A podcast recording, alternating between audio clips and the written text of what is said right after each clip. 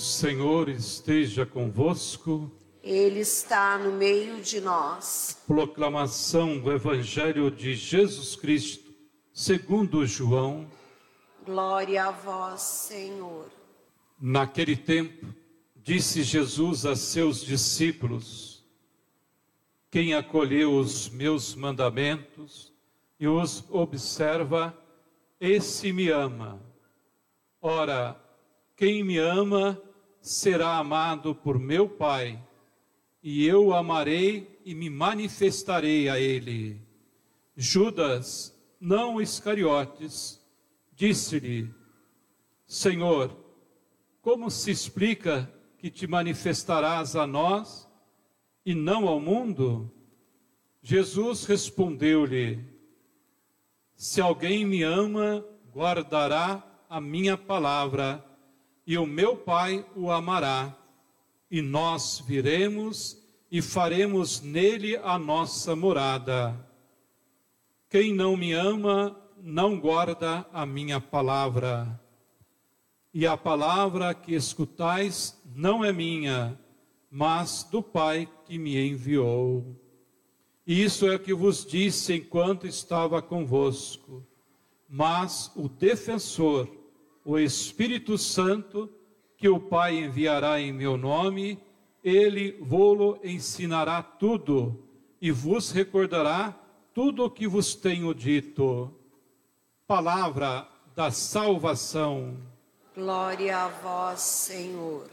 Querido Padre Pedro, querido Diácono Sebastião, queridos irmãos, queridas irmãs, no Evangelho nós acabamos de ouvir o relato que nos indica um Deus que é família.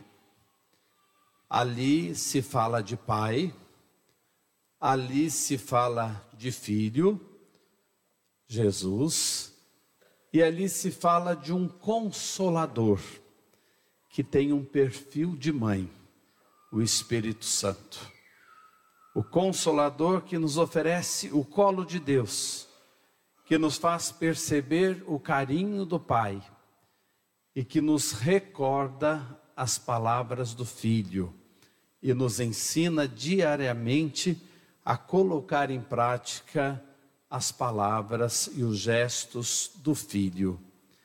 Nós podemos dizer tranquilamente que Deus é família.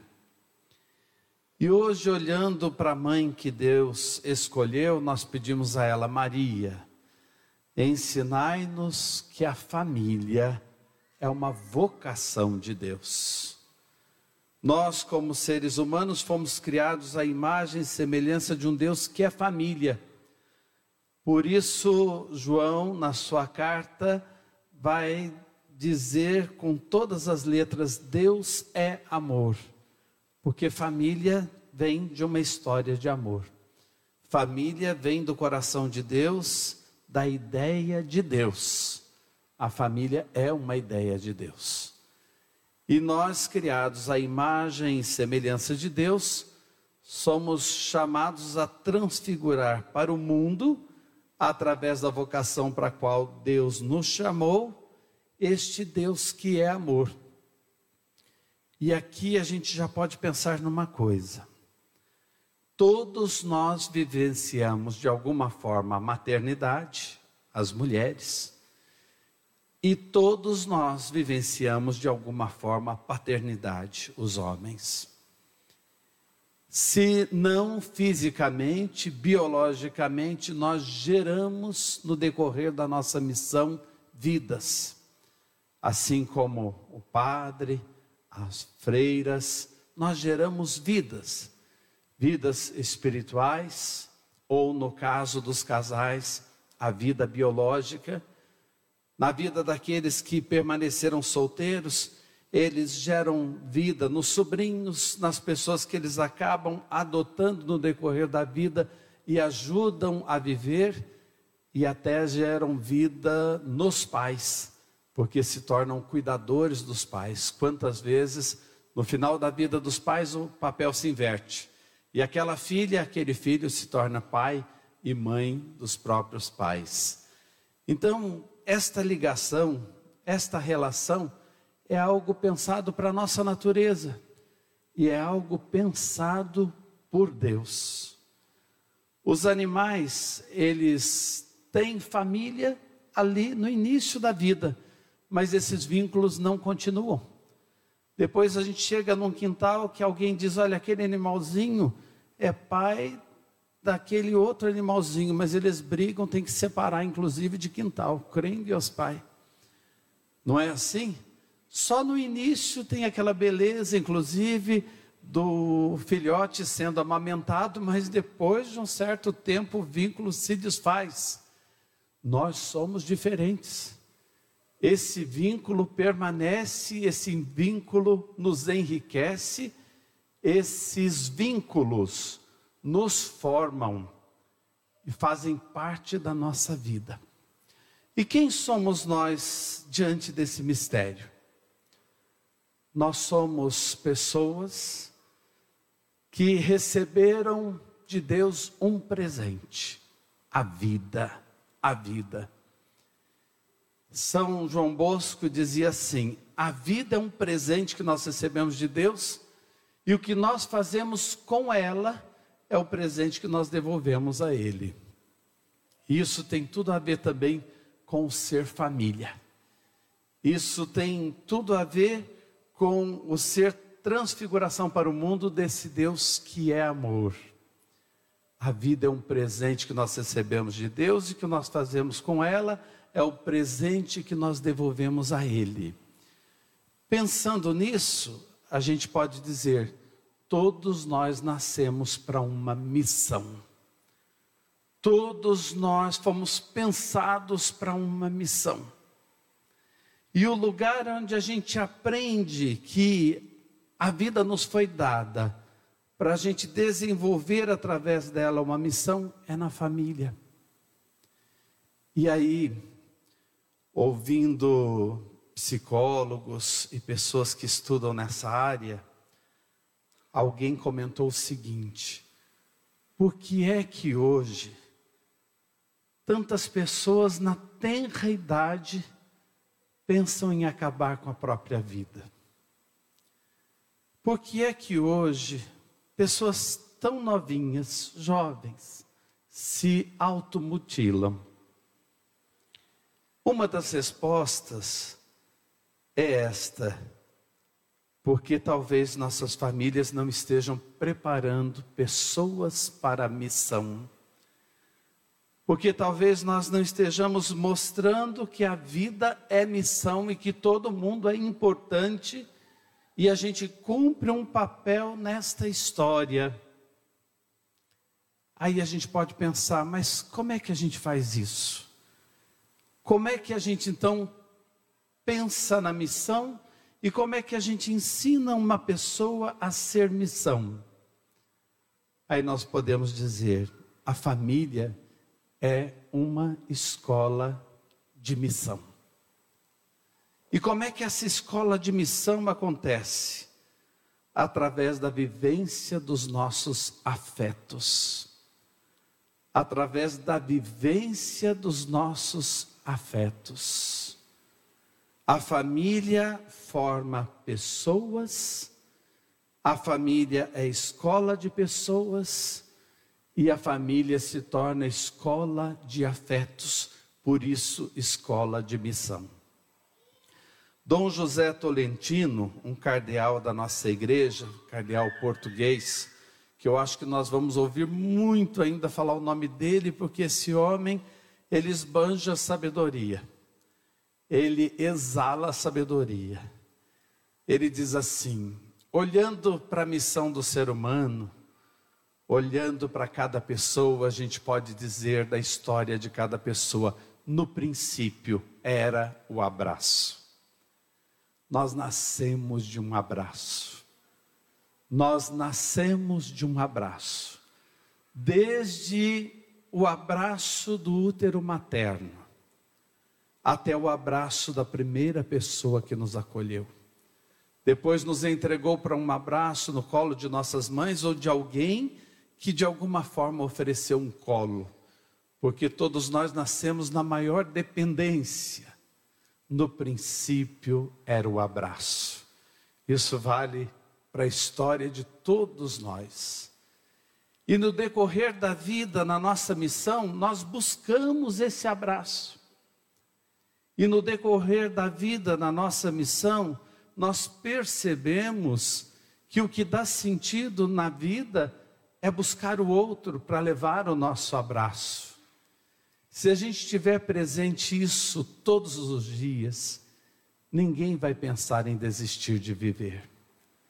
Ninguém vai pensar em acabar com a própria vida. O respeito pela vida humana vai ficar muito maior. Porque eu vim de um abraço, eu sou capaz de continuar esse abraço, e no decorrer da minha história eu percorro todo um caminho para chegar no abraço do Pai, para chegar no colo do Pai. A gente vem de um colo, o colo do útero, e vai em direção ao colo do Pai. Por isso as nossas carências, por isso as nossas dependências, por isso muitas vezes os nossos afetos mal resolvidos, mas tem caminho para a gente resolver.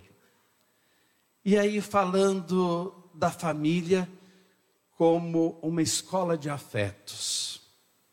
É na família que a gente aprende a estender esse abraço do qual a gente veio, para o qual a gente caminha.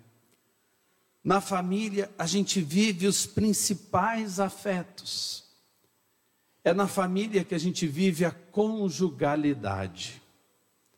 Ser homem e mulher, cada um na sua especificidade, oferecendo o que é próprio de si.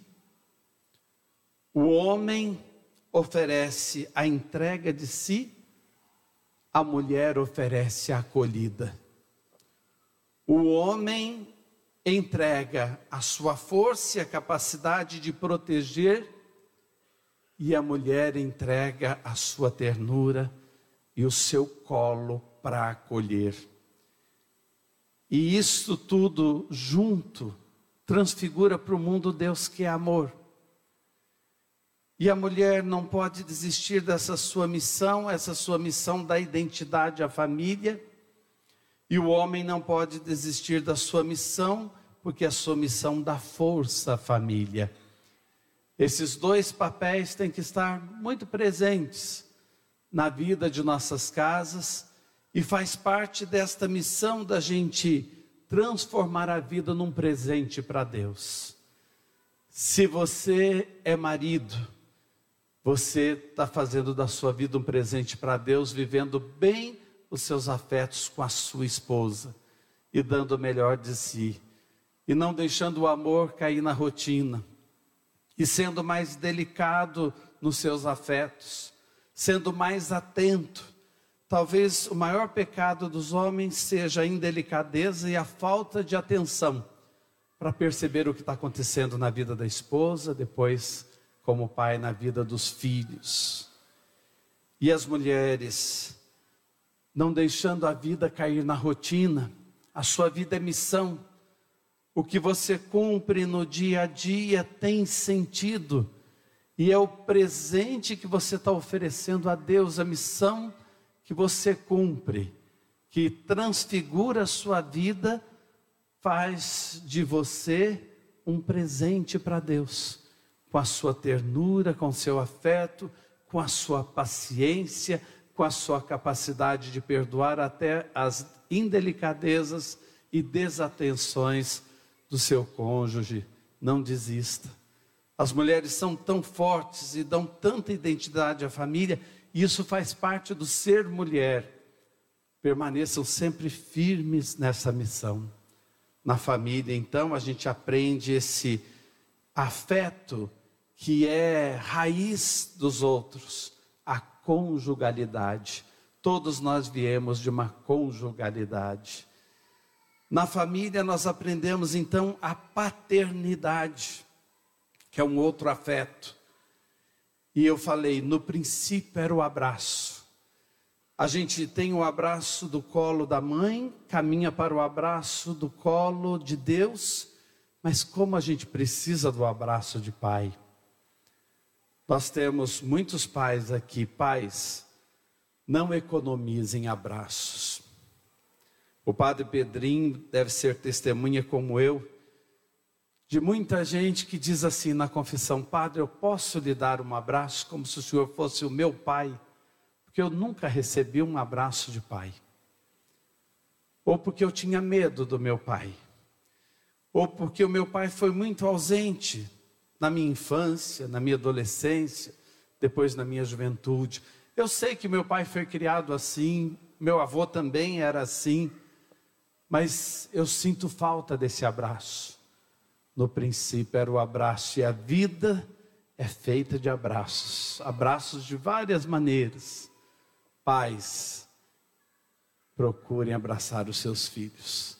Vivam esse afeto que forma pessoas para a vida e traz equilíbrio à vida das pessoas, dos seus filhos. Na vida de família, a gente aprende também a maternidade. E a maternidade é aquele amor, nós vamos celebrar no domingo que vem o Dia das Mães, que a gente não precisa falar muito dele. É aquele amor que dá firmeza. É aquele amor que na hora que a gente cai, é tudo. Basta um olhar da mãe, basta um assopro para dizer: olha, essa dor vai passar, como a mãe faz com a criança quando é bebê, quando é criança, quando se machuca, assopra, diz já sarou, e sara mesmo. O amor de Deus se parece muito com o amor de mãe, passa por essa ternura do amor de mãe. Mães não se cansem. Tem uma propaganda que tem passado agora, que quando a criança aprende a primeira palavra, normalmente é mãe e a mãe se emociona, mas depois a criança fala tantas vezes mãe a vida inteira que a mãe fala: Você não sabe falar pai também? Eu achei interessante. Mas não adianta, aquela ligação é forte, é mãe. Mães não se cansem. Depois, nessa escola de afetos, nós temos a filiação. E como a gente tem que aprender a ser filho. A característica principal de um filho é saber escutar o que um filho precisa para viver bem esse afeto, saber escutar. Da mesma forma que a gente diz para os pais: pais, não irritem os filhos e não intimidem os filhos e deixem os filhos voar na vida. Vocês dão amor e o resto eles vão correr atrás. Agora a gente diz para os filhos: filhos, saibam escutar os pais. Porque senão um dia a gente vai bater na cabeça e dizer: por que, que eu não escutei? Não tem pessoas que nos amam mais de graça do que os pais. Esse amor está mais próximo do amor de Deus, é amor de graça, é amor incondicional, eles dão a vida por nós. Então escutem, escutem. Se as lágrimas caírem dos olhos deles, que sejam de emoção, não de preocupação e de tristeza com vocês. E hoje que nós temos um país que está envelhecendo, e esses dias eu estava vendo ali uma pesquisa entre os padres, daqui 10 anos nós todos estaremos capengando, crê Deus Pai. Filhos, cuidem dos pais idosos, não desistam deles. É tão triste a gente ver um pai sendo jogado de casa em casa dos filhos, e às vezes aquele que cuida mais reclamando porque o outro não está dando atenção ou não quer dividir as despesas. Tá certo que todo mundo deveria fazer, mas sempre sobra para um, para uma, mais que para os outros. Pode ter certeza. Não vamos deixar de cuidar deles. Eu fico pensando nas horas de sono que eles perderam por causa de nós. Hoje a gente vê pais que se aposentam, mas estão acabados porque trabalharam tanto para criar a família e correm o risco de ficar sozinhos nos últimos dias, é muito triste. Honrar pai e mãe, essa filiação, é outro afeto que tem que ser bem vivido. E a gente aprende essa missão na vida de família. Também na família a gente aprende a fraternidade. E hoje em dia não é incomum a gente escutar que um irmão não conversa com o outro. Que os irmãos brigaram, às vezes por causa de herança, às vezes já na adolescência, na juventude, com brigas sem fim, e vai ficando mágoa que parece que desfaz esse afeto. No princípio era o abraço. Traga o abraço para esses afetos. Reconciliem-se. Esse ser família é o que nos diferencia dos outros animais. Nós não podemos brigar porque estamos no mesmo terreiro, crendo em Deus Pai. Temos que aprender a amar e é em casa que a gente começa. E por fim, a gente tem o afeto da amizade. Se a gente enxerga o amor ali na missão da família, Deus está presente. Onde o amor estiver presente, Deus ali está. E a gente vai expandir esse amor para os outros. Aí o amor de amizade é o que vai fazer o amor se expandir a partir de cada casa, que é a igreja do lar, que é a igreja doméstica. Esse amor de amizade é que faz a gente se encontrar aqui e continuar dando abraços. Graças a Deus, agora o abraço está liberado, a emergência da pandemia passou, a gente pode voltar a se abraçar, que coisa boa. Nós nunca sentimos tanta falta dos abraços como nos últimos tempos, e talvez tenha sido muito bom para a humanidade perceber o quanto um abraço faz falta e o quanto um abraço muda a vida das pessoas. No princípio era o abraço. Se vocês guardarem de tudo que eu falei, só isso, eu estou muito feliz de ter vindo aqui essa noite. E leve esse abraço para todos da sua casa, para todos da sua família. E se você está carente, pensando assim, Padre, o Senhor falou tantas coisas que serviram para mim, mas eu tenho tantas feridas na vida da minha família, da minha casa, as coisas não estão bem. Vamos pensar em Paulo lá na primeira leitura, que olhou para um paralítico e disse: Levanta-te e anda. Não deixe que a falta de um abraço, de um afeto do passado, te paralise no presente. Deixe o abraço de Deus te alcançar hoje, abraçar toda a nossa comunidade nesta noite, nesta novena, nesta festa levanta-te e anda. E vamos para o abraço. Amém. Vamos agora fazer a oração da comunidade, que será do ano vocacional. Vamos rezar juntos. Senhor Jesus, enviado do Pai e ungido do Espírito Santo, que fazeis os corações arderem e os pés se colocarem a caminho. Ajudai-nos a discernir a graça do vosso chamado e a urgência da missão. Continuai a encantar as famílias, crianças, adolescentes, jovens e adultos, para que sejam capazes de sonhar e se entregar com generosidade e vigor a serviço do Reino em vossa Igreja e no mundo. Despertai as novas gerações para a vocação aos ministérios leigos, ao matrimônio, à vida consagrada e aos ministérios ordenados. Maria, Mãe, Mestra e discípula missionária, ensinai-nos a ouvir o Evangelho da vocação e a responder com alegria. Amém. E colocando a mão sobre o coração, vamos colocar no colo da Virgem Maria aquelas feridas que porventura nós carregamos da nossa vida passada ou de abraços que nós não recebemos.